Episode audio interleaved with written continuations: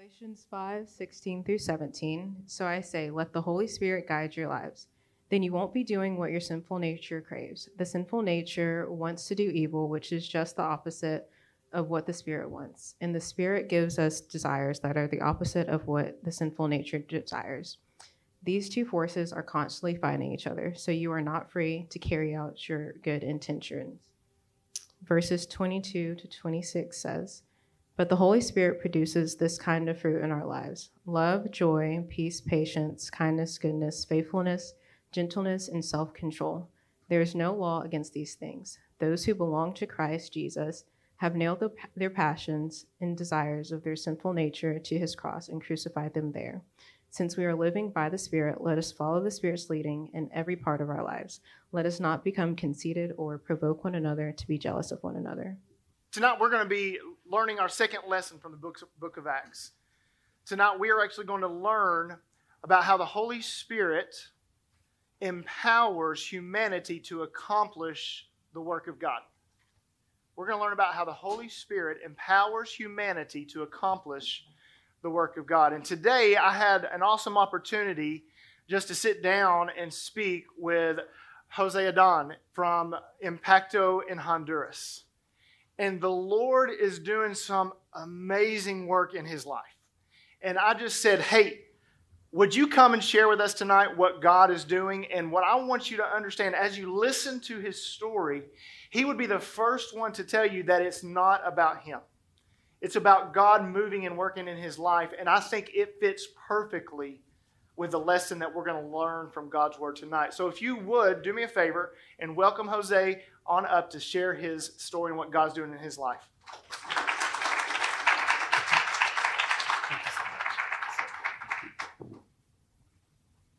Good evening. Um, I'm from Impacto Church in Tegucigalpa, Honduras. Some of you may have heard about Impacto. Some of you are going to Impacto San Pedro in, in, in a couple of weeks.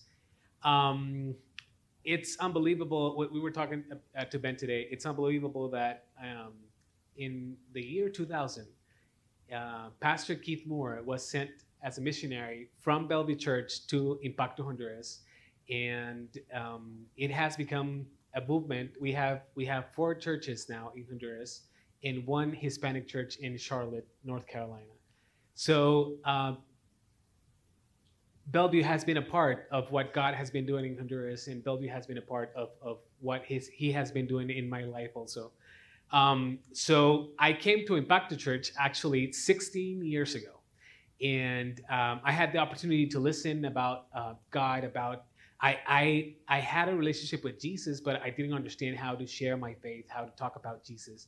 Uh, uh, I remember one of the pastors telling me, So tell me about the gospel. And I said, Well, Jesus died and he rose from dead. And he said, Well, lead me to a Bible verse that teaches that. And I said, Well, maybe someday. I can tell you a Bible verse, not right now. So I was encouraged to go to the Bible and, and say, hey, this is the gospel. This is what God is doing, and this is what God is doing in, in, in my life. Um, um, so a few years later, eh, I, I, I eh, since I became a believer, I wanted to go to the mission field. I started to, um, I went into medical school. I started to go into medical school. I was absorbed by medical school in close to the end of medical school, um, I remember Pastor Keith uh, uh, having a, an Easter service, and he was talking about Paul having the marks of Jesus on him. And I looked at myself and I said, Well, I don't have any of the marks of Jesus on me. I'm not like Paul. I'm not like Peter. I'm not like any of the disciples that have given their life to preach the gospel to all nations. And then I said, Well, there has to be modern Peters, modern Pauls that are preaching the gospel to all nations. So I started going online and started seeing persecution around the world that uh, maybe us in America and in, in, in, the Western side of the world are not uh, uh, perceiving or looking. We have the opportunity to even open our Bibles in any Starbucks or something like that. And in the rest of the world, it's not like that. People are actually dying because of the gospel. People are actually dying to preach uh, because they're preaching the word of God. And I started listening and hearing about that and started praying for different countries around the world. And God put in my heart to start praying for the Muslim communities. And, and he said, Well, Jose, there's a lot of need about the gospel in Honduras, but there are people that do not want to go to preach the gospel to unreached people groups. And since that time, I started praying, I started crying, and, and I started going in different mission trips. And I remember in 2015 going to Egypt and, and, and, and um, seeing what the Lord was doing there, uh, coming back from the from the uh, mission trip from Egypt, I said, well, no women, no girl is gonna be crazy enough like me to go to the mission field. And um, four months later, I met my wife, and we started praying together. And I said, Wendy, uh, wait, see, her name is Wendy, and I said, Wendy, we have to pray to see if this is the same calling that God has for you. And six months after that, she said, I'll go wherever you want to go. And I said, Wendy, it's not about me, it's about God putting that in your heart. And, and I said, You're not ready. So we're going to pray a little bit more. And she was mad. but three months after that, she said, I'm ready. Even if it's not with you, I'm going to the mission field. And I said, Yes, now you're ready. We're, we're getting married. So we got married a year after we started dating and after that the lord has opened a lot of doors um, we went we went to help in, in one of the uh, church plants and after that um, uh, impacto church asked me hey do you, do you want to come and open a new church plant and and i said yes i, I want to help I, we, we want to do that as a family but we're going to commit three years and then go into a mission field after three years well everybody knows something happened in the world something called the pandemic and a lot of doors started to close. And I said, well, we're probably just staying in Honduras and, and, and preaching the gospel here, and that's what God wants. And God started to open doors again. And I, we had the opportunity to go to Morocco last year, to go to Morocco this year. And we started walking through the streets, and we started seeing people um, well, like me with uh, my skin tone, and uh, seeing people that uh, have it, were wearing the same clothes as me, mo- modern clothes, and uh, cities close like Honduras, and culture close like Honduras. And and I started asking, well, um, what is the gospel here? What what are the workers? And zero percent Christianity, no workers, nobody preaching the gospel. And a lot of people in my country have heard the gospel. And I said, well, they don't have anybody. They have never heard the gospel. We we need to go. I texted my wife that day and said, we're, we're going to Morocco. We're going to preach the gospel. And w- when I thought about unreached people groups, I thought about the Amazon, the jungle, and stuff like that. But seeing people like me in a city where, where I live and the culture is sort of like what I have, but they have never heard the gospel. There's a there's a huge need around the world, and I was so happy hearing uh, Ben talking uh, today to me that Bellevue. It, it, that we we we are having the same um, uh, vision as a church. We we know that the church is now global, so it's it's uh, uh, churches around the world reaching the world, uh, different cultures to do it. Um, we don't want to be Wendy and me as missionaries. We want to be a part of a movement. We want to go to unreached people groups, and we want to be catalysts so that other Latin Americans can come to, to the world and, and be a part of that and train them, train them with, with the Bible and train them with uh, uh, how to do missions in unreached people groups. So we're, we're going to try to do that next year. Uh, we're going to partner with Bellevue Church, hopefully, and uh, we're going to start preaching the gospel. And and um, hopefully, one of you guys someday can join us in Morocco and start preaching the gospel to un- unreached people groups, and and um, um, we can conquer the world and and um, bring the gospel to everybody. So yeah, that's a little bit about me.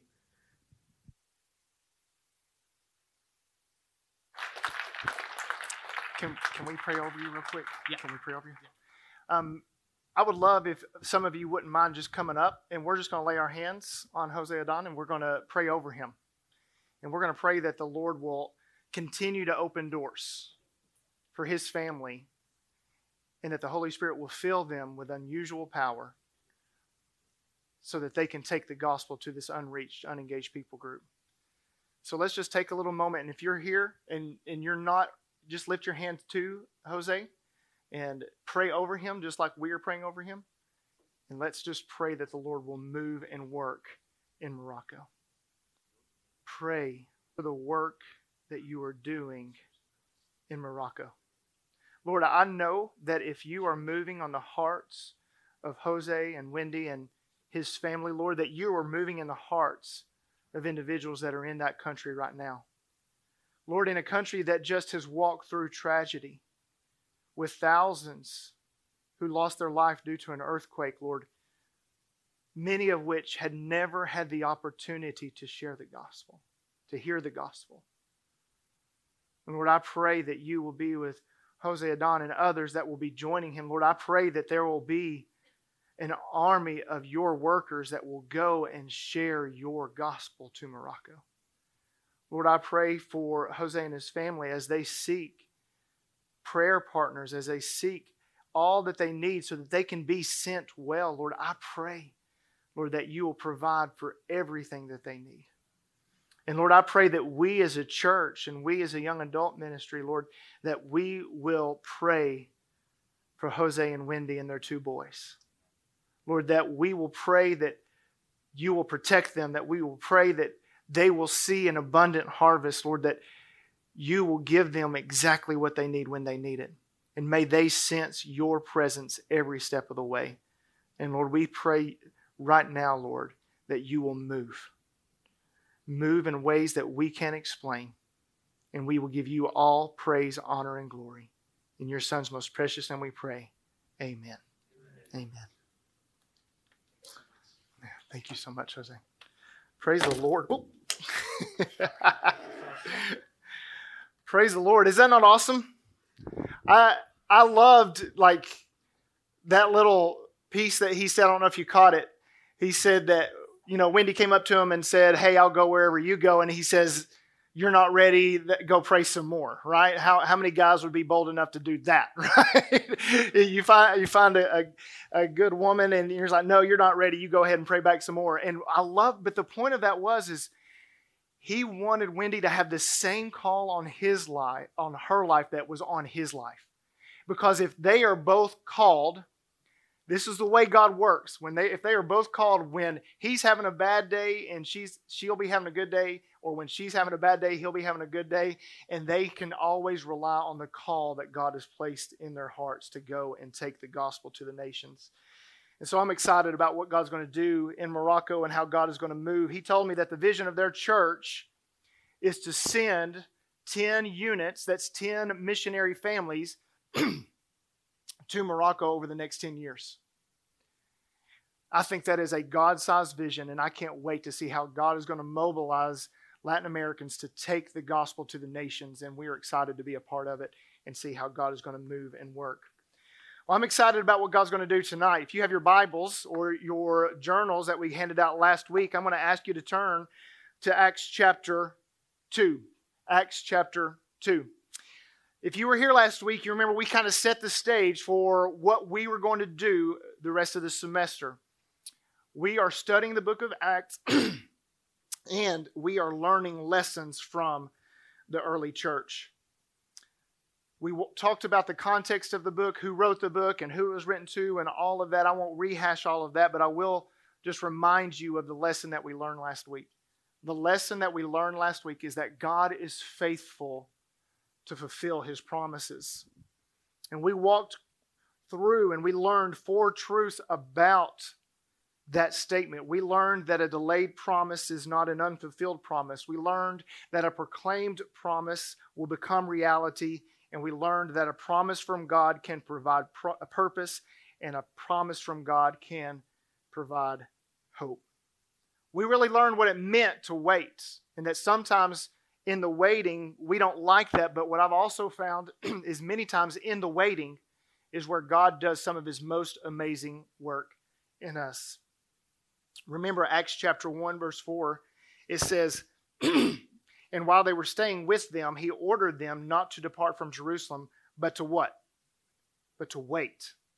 To wait for what? The promise of the Father, which he said, You have heard from me.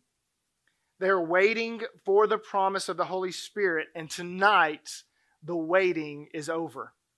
Tonight we see this promise fulfilled. That promise delayed is being fulfilled in their presence, and it's going to and it is an amazing work of God. If you remember last week, I used this illustration of, of my son and mowing the grass. I think it may have brought back some bad memories for some folks. I had some counseling sessions afterwards, uh, but we made it through.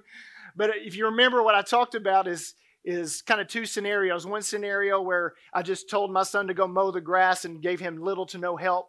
The other scenario is where I, I, gave him everything that he needed to accomplish the task that I that I asked him to do.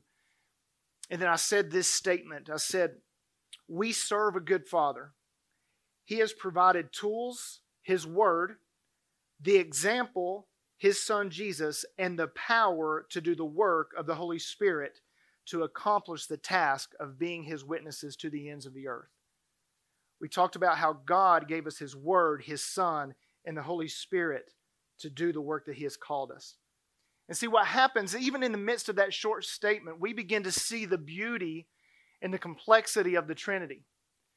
And in that statement, we see God working on our behalf. And, and what I want to do first, before we even jump into the text, is I want to bring you into Theology 101. I want to really just step into the Trinity and try to help unpack the third person of the Trinity and you're saying, Ben, I'm not a theologian. I would argue that you are a theologian. The only problem is, are you a good one or a, a bad one? Because every one of us is a, theolo- a theologian in that we talk and we think and we say things about God. We study the things of God. So you are a the- theologian. And sometimes at church we talk a lot about God, but sometimes we do not get into the deeper things and I want to do that tonight, and I hope you're not going to be mad. but we're going to we're going to walk through this, and I hope that you walk away with a greater understanding of the Trinity, the greater a greater understanding of who our God is, and that will bring you to the point of praising Him more. All right, y'all, practice with me. Say this word, pneumatology. Man, y'all are theologians already. This is just a fancy word that I use to impress people, right? You know, when I want to impress people, I'll use words that they probably don't know what they mean, but I know what they mean, and, and I feel better about myself. Uh, I have a lot of school, so I can use terms like pneumatology. Listen, if you ever hear this word, do not be confused, do not be dismayed. All that it means, it is the study of the doctrine of the Holy Spirit. See, we need to know who the Holy Spirit is. And, and all I'm going to do is I'm going to run through four statements, four truths about the Holy Spirit, and you're going to walk away with a better understanding of who He is and how He moves and works in our lives today. Why is this important? Because the Holy Spirit has been around since creation, since eternity. The Holy Spirit is God. And we're going to learn a little bit about who He is so that we can better worship Him. The first truth that I want you to understand about the Holy Spirit is this the Holy Spirit is a who, not a what. I want you to get that. The Holy Spirit is a who, not a what. See, many times in the King James Version, the word Holy Spirit is translated Holy Ghost.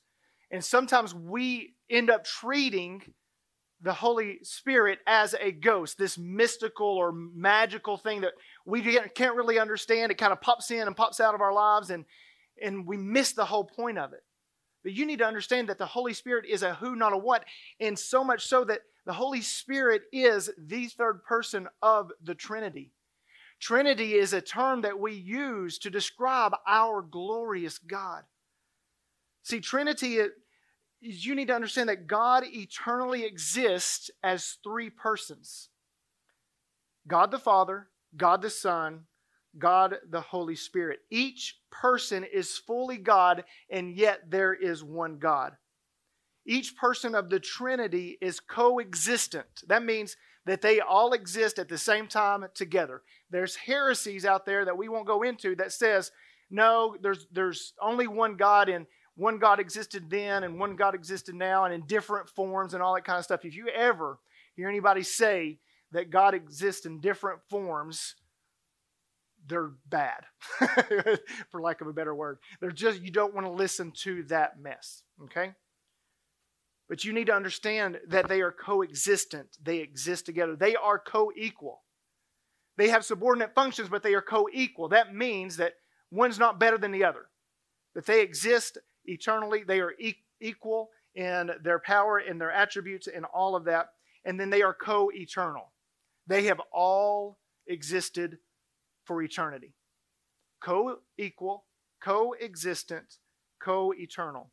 They are of one nature, yet three persons. One nature, yet three persons. That's, that's the key. See, some people will say that no, Christianity is a polytheistic religion in that they worship three gods. We don't, because our God has one nature, one essence. But we see it in three persons God the Father, God the Son, God the Holy Spirit. Each member of the Trinity is found to have the attributes of personality in Scripture. They exhibit intellect, feelings, and will. Each member of the Trinity, and you see this in Scripture, has the power to think, feel, and choose. Ephesians 4, verse 30 says this as we think about the Holy Spirit. It says, And do not grieve the Holy Spirit of God by whom you were sealed for the day of redemption.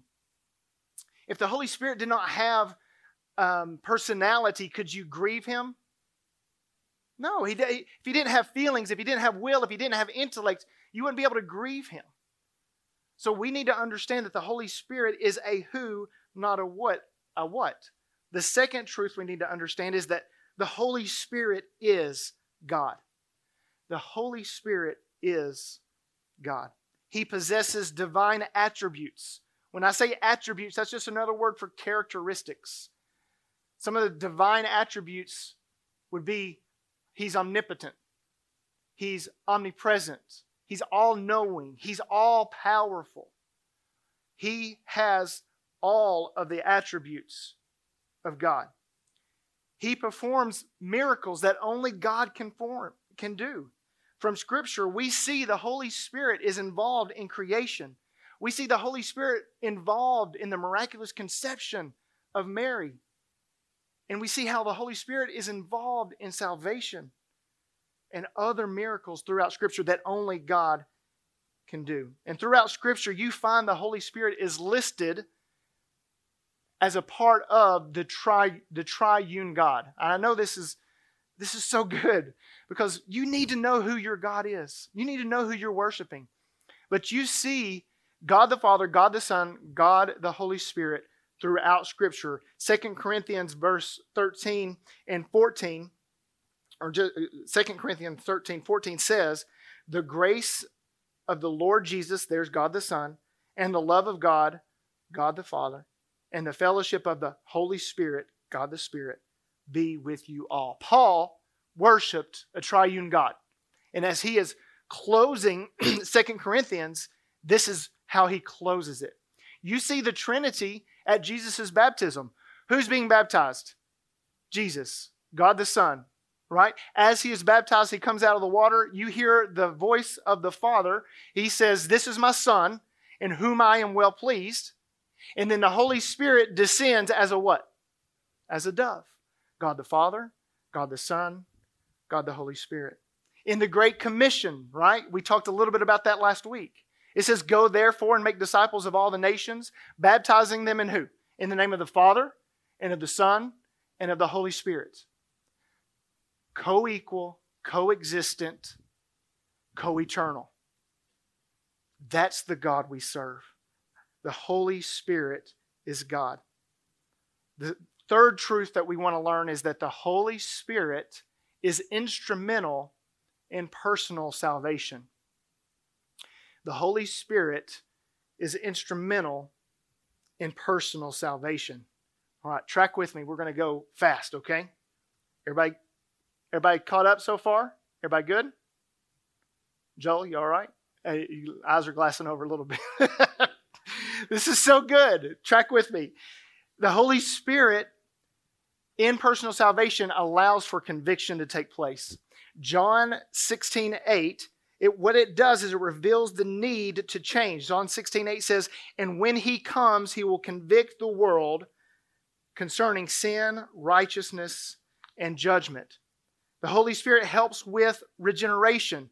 That's imparting a new spirit and eternal life with God.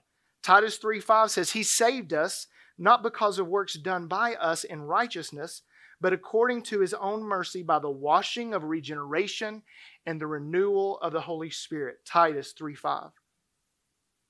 We see that He indwells believers. He lives within believers. Romans 8 9 says, You, however, are not in the flesh, but in the Spirit if in fact the Spirit of God dwells in you, anyone who does not have the Spirit of Christ does not belong to him. This is important. If you are not a child of God, the Holy Spirit does not dwell in you. The only interaction you have with the Holy Spirit as a lost person is conviction. He convicts the world of sin, righteousness, and judgment. Then we have baptism. That's placing a believer spiritually in the body of Christ. 1 Corinthians 12, verses 13 and 14 says, For in one spirit we are all baptized into one body, Jews or Greeks, slaves or free, and we're all made to drink of one spirit. For the body does not consist of one member, but of many. And then finally, in sealing. That's the guaranteeing the believer's relationship with God. Ephesians 1 13 through 14 says, In him you also, when you have heard the word of truth, the gospel of your salvation, and believed in him, were sealed with the promise of the Spirit, who is the guarantee of our inheritance until we acquire possession of it to praise of his glory. So we see that the Holy Spirit is involved in the personal salvation of individuals. And the fourth truth that we want to learn is that the Holy Spirit provides spiritual gifts to believers.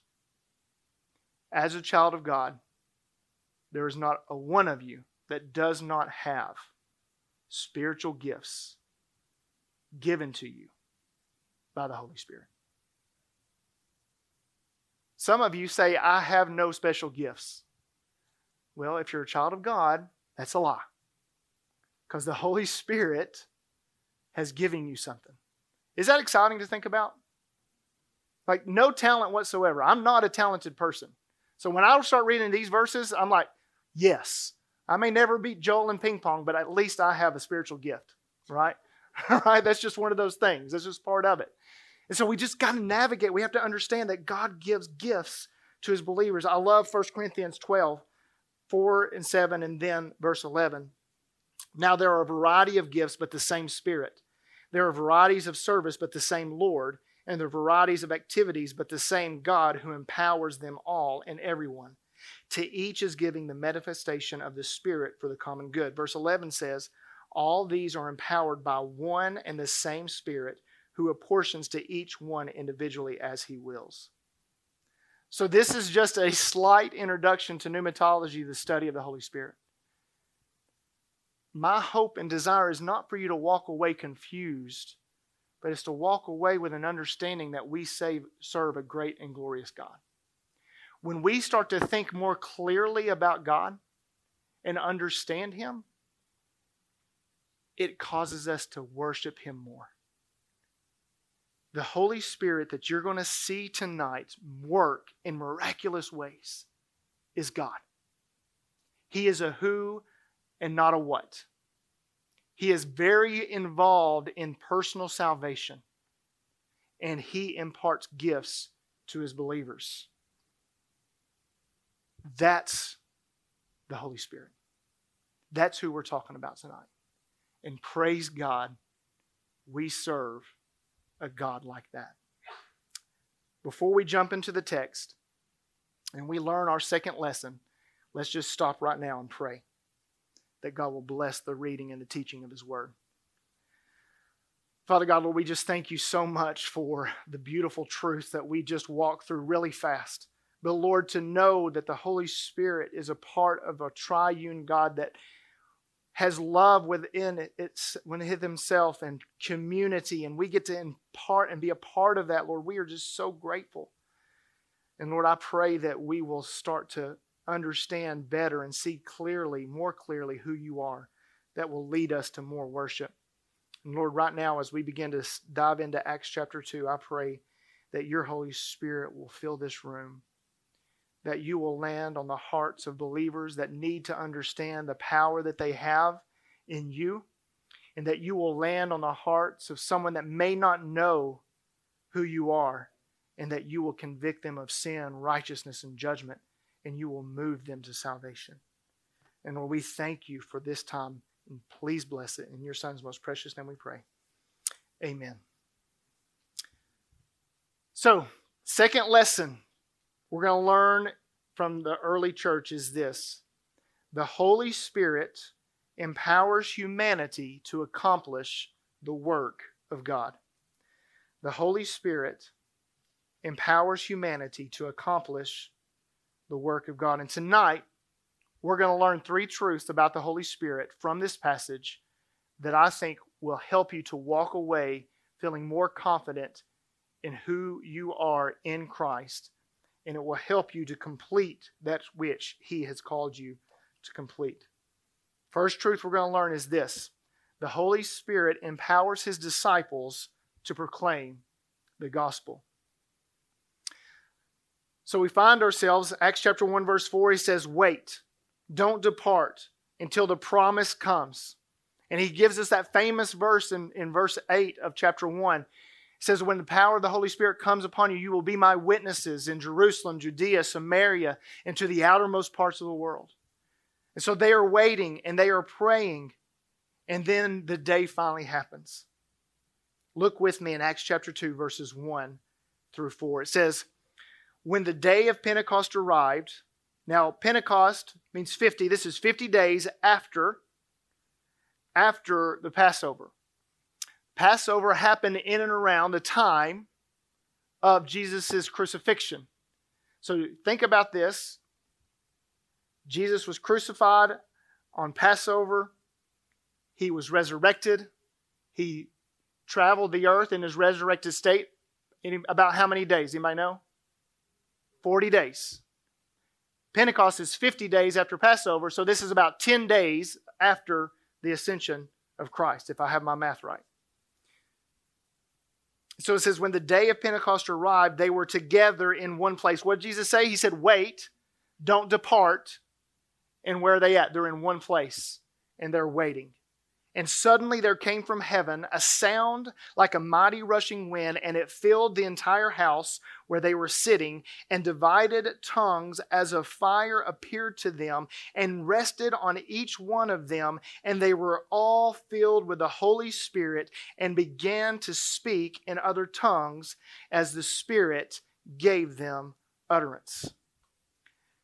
What you see happening here is the Holy Spirit coming to indwell his people. In the Old Testament, you'll hear and you'll learn about the Holy Spirit coming upon people. What changes in the New Testament, in the New Covenant, is that the Holy Spirit comes to indwell inside of his people. And this is the very beginning of that. Now, look at verse 8. I'm sorry, verse 5. It says, this won't be on the screen, but I want to read it. It says, Now there were dwelling in Jerusalem Jews, devout men from every nation under God. And at this sound, the multitude came together, and they were bewildered because each one was hearing them speak in their own language. And they were amazed and astonished, saying, Are all of these, are, are not all of these who are speaking Galileans? How is it that we hear each of them in our own native tongue? Parthians and Medes and Elamites and residents of Mesopotamia, Judea and Cappadocia, Pontus and uh, Asia, Phrygia and Pamphylia, Egypt and other parts of Libya belonging to Cyrene and visitors from Rome, both Jews and proselytes, that's Gentiles who are following after the Jewish uh, God, Cretans and Arabians, we hear them telling in our own tongues the mighty works of God. I don't have time to do a lesson on tongues. we can talk about that afterwards if you want to. But I believe when we talk about the gift of tongues and we see it happen in miraculous ways, many times it has to do with taking the gospel to somebody else. I have a friend of mine whose name his name's Kyle Roy, and I think he has the gift of tongues. He's a missionary in Brazil. He grew up uh, in uh, he grew up in Uruguay. He speaks English, Portuguese, Spanish, and he works with an Italian people group in Port, uh, in Brazil. So he, he he speaks Italian as well. That's the gift of tongues, I'm telling you. Speaking that many language and all so that he can proclaim the gospel in such a way that people can respond to the gospel. That's the type of tongues that's happening here, but even more miraculous. Kyle had to learn his languages. These individuals were hearing these Galileans speak the mighty works of God in their own language. Did you hear how many people groups I just listed? All of those different languages were being spoken, and they were able to hear the mighty works of God. So, when we look at this first truth that the Holy Spirit empowers his disciples to proclaim the gospel, he does it right here in a miraculous way. He does it in such a way that when somebody speaks, whether they're speaking the language or whether they're speaking in their mother tongue and the individual that's hearing it hears it, in their own language. I don't know how it happened, but either way, it's a miracle. Amen? That's the type of thing that the Holy Spirit can allow us to do and move and work. See, and what I love, and I, I think this is so important, what we see in this text, the Holy Spirit empowers his disciples to proclaim the gospel. Skip down to verse 22 and 24. Peter eventually stands up in this crowd of people, all of these men and women that were in this crowd had some understanding of the Jewish faith. And Peter starts to proclaim the gospel, and we see the gospel here in Acts chapter 2, starting in verse 22. It says, Men of Israel, hear these words Jesus, of Nazareth, a man attested to you by God with mighty works and wonders and signs that God did through him in your midst, as you yourselves know. This Jesus delivered up according to a definite plan and foreknowledge of God, you crucified and killed by the hands of lawless men. God raised him up, loosing the pangs of death because it was not possible for him to be held by it when we talk about proclaiming the gospel, the gospel contains the death, the burial, and the resurrection of Jesus Christ. You need to understand that. You can talk a lot about God, but you are not sharing the gospel unless you get to the place where somebody understands that they're a sinner, that they're separated from God, that they need to respond to the gospel. And the gospel is this that Jesus lived a perfect life. He died and was crucified on the cross. He was buried, and three days later, he rose again the death, the burial, and resurrection. And because of that, men and women can be reconciled to God when they have placed their faith and trust in Jesus Christ alone. See, that's the gospel. Anything other than that is not the gospel right? That is the good news. And Peter is standing up in the midst of these people and saying, You need to know that, hey, these are the, you crucified Jesus. You are okay with it. And because of that, you need to understand that that was God's plan so that you might be reconciled to Him. That's the gospel. So if God the Holy Spirit lives in His children, and he empowers his children to proclaim, proclaim the gospel, does that mean that God will empower you to share the gospel? It's okay to say yes. Thank you. you need to think about that. So if this first truth about the Holy Spirit is that God empowers his disciples to proclaim the gospel, I want you to think about it this way with me. If you're a child of God, this statement can read this way The Holy Spirit empowers me to share the gospel. Write that down. The Holy Spirit empowers me to proclaim the gospel. Now, this only works if you're a child of God, because the Holy Spirit lives inside of his children. So, if the power to proclaim the gospel is not reliant on you, but reliant on God,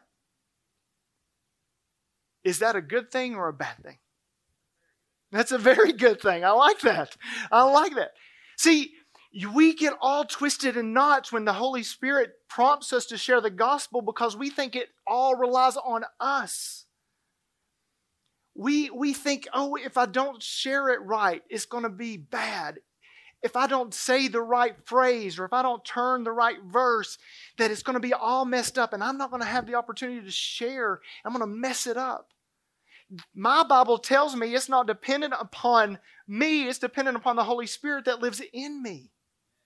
So when you start believing the lie that you don't need to share the gospel because you mess it up, you need to call it what it is and proclaim the fact that God has empowered you through His Holy Spirit to share the gospel. What kind of confidence can you walk in knowing that God has empowered you to share the gospel? You could go up in the face of death knowing that if God is leading you to that, that even if you lose your life, you are still there empowered by the Holy Spirit to share the gospel. Isn't that good? So stop being fearful that you that you're not able to do it or that it's all reliant on you. It is the power of the Holy Spirit in his children that allows us to proclaim and empowers us to share the gospel. Young adults, what would it look like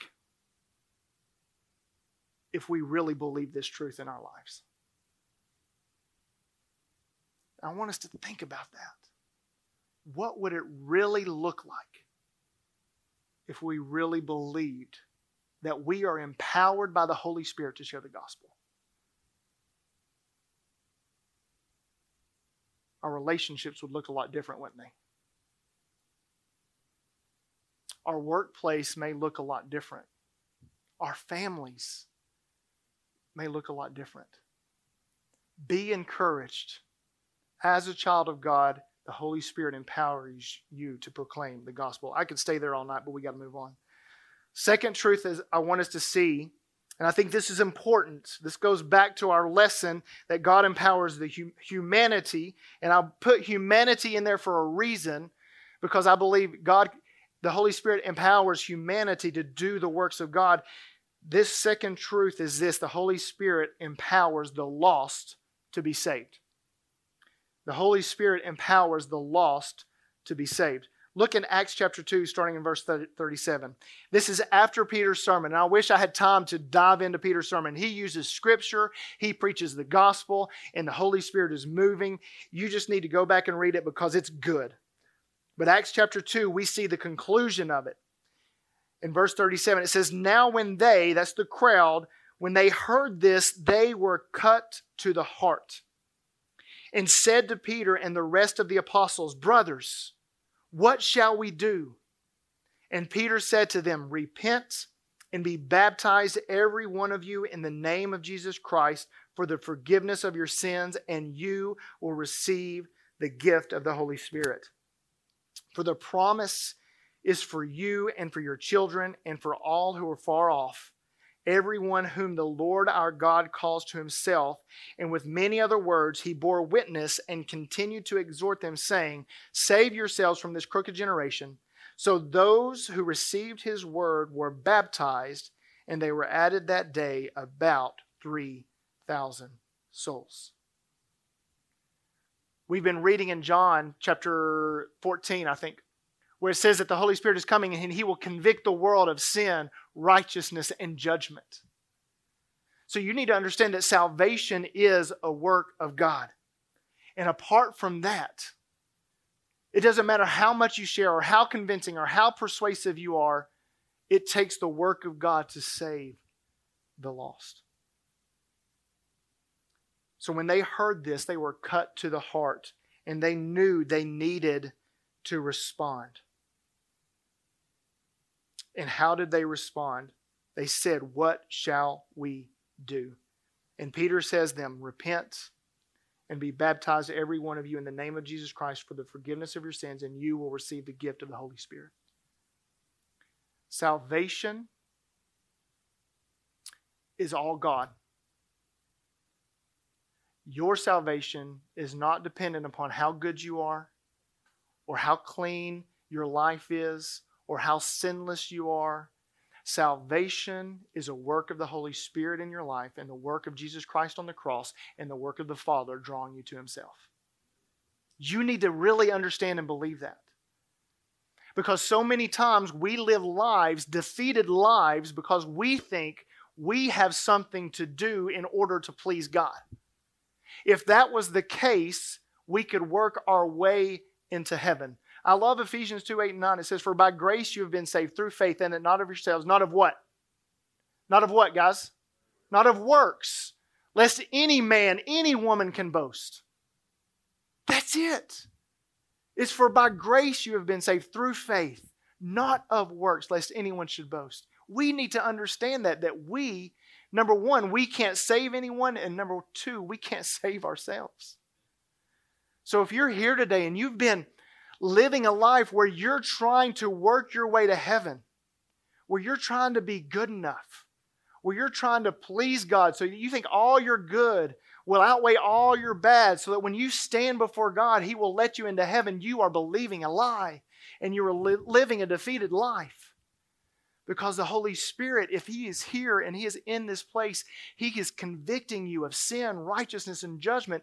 And you have to believe in Jesus and what He did on the cross, His death, His burial, and resurrection, so that you might be able to be saved.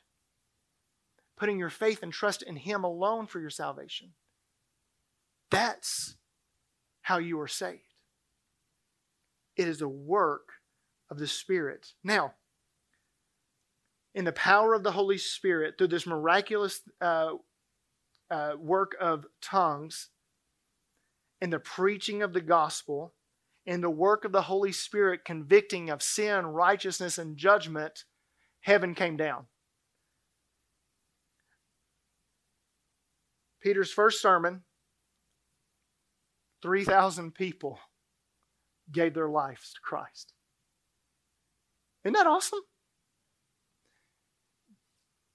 when God moves, he can move in big, miraculous ways and save 3,000 people at one time if he wants. Or we learn from the gospel that he and the angels celebrate when one that is lost is found. I don't think, I think there was a party going on in heaven when this happened. I think, hey, the Holy Spirit's on earth now. God is moving in his people. People are being saved. I think there's celebration that was taking place. But if there's one person in here tonight that needs to respond and allow God to save you, that same type of celebration can take place because God is the one who saves. So listen. Do you need Jesus? Do you have a relationship with God? Is the Holy Spirit working on your heart, convicting you of sin, righteousness, and judgment? Is there anybody in here that needs Jesus? you need to recognize that you are lost and undone, separated from God because of your sin. Not anything that anybody else has done, it's all on you. You need to recognize the only solution is in Jesus Christ. Are you willing tonight to repent of your sins? to turn from your sins, your way, what you want, and turn towards God's, God's way? Are you willing to believe in the death, burial, and resurrection of Jesus Christ, where he died as a substitute? He took your punishment so that you might be reconciled to God. Are you ready to believe in that Jesus? And are you willing to receive him as Lord? And I think this is so important that we receive God as Lord.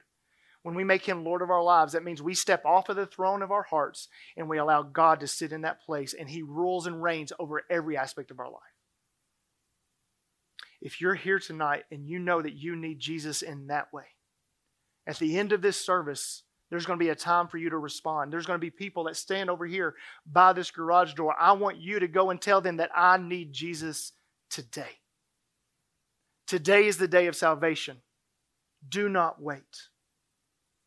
The Holy Spirit empowers the lost to be saved, and I believe that the Holy Spirit is still al- alive and active. And I believe if 3,000 people got saved at the preaching of Peter's sermon, he's an apostle, he's awesome. I believe that maybe just one could be saved tonight off of the words that we're preaching tonight because it's the same power working. That song we sang is important. The same power that rose Jesus from the grave is the same power that saves you today, that gets you through. And this third truth you need to grab onto because it's so critical. We see that the Holy Spirit empowers his disciples to proclaim the gospel. The Holy Spirit empowers the lost to be saved. Finally, we see the Holy Spirit indwells all God's children. See, in Acts chapter 2, verse 4, it says, And they were all filled with the Holy Spirit and began to speak in other tongues as the Spirit gave utterance to them. Who's the all there? That's all of those that were there waiting for the Holy Spirit to come. All the apostles for sure. Maybe it was more, the 120 that were there at the ascension. Skip on down to verse 39. It says, This is Peter closing it out. He's saying, For the promise is for you. What's the promise? The promise of the Holy Spirit. The promise is for you and for your children and for all who are far off, everyone whom the Lord our God calls to himself. You need to understand that if you are a child of God, the Holy Spirit lives in you. And if everything that we learned at the beginning is true, then that means God lives where? in us. Wow. Just let that sink in. God has taken up residence in me. Is that powerful? Do you realize what that means? the power of Creator God rests and resides in you. You need to begin to identify with that truth. See, some of you walk around and you say, you know, I'm just a sinner saved by grace. What if you flipped it around and said, I just happen to be, I am a saint who happens to sin? Because, see, sometimes we identify more with our sins than we do with our sainthood. Anybody tracking with me? Anybody guilty of that? We allow our sins, our struggles, our past to, to, to be our identity and not the fact that we have the power of God living in us. 1 Corinthians 6 18 through 20, Paul is talking about this issue of sexual immorality within the church and he's pleading with them to flee from it. He says in verse 18, flee from sexual immorality. Every other sin a person commits is outside the body, but the sexual immoral person sins against his or her own body. Or do you not know that your body is a temple of the Holy Spirit within you, whom you have from God? You are not your own, for you were bought with a price. So glorify God in your body. You are a temple of the Almighty God. What are you doing with that? What are you doing with that?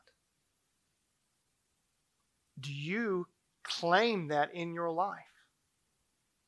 When temptation comes, and it does come for us all, do you give in to that temptation and it's because you are weak, or do you fight against that temptation because you know you have the power of God in you? When the opportunity comes for you to share a testimony, for you to proclaim the gospel, do you allow your nerves to keep you from doing what you know God's calling you to do, or do you claim the power of God in you to say that I can share the gospel because it's not about what I can do, it's about what He can do through me.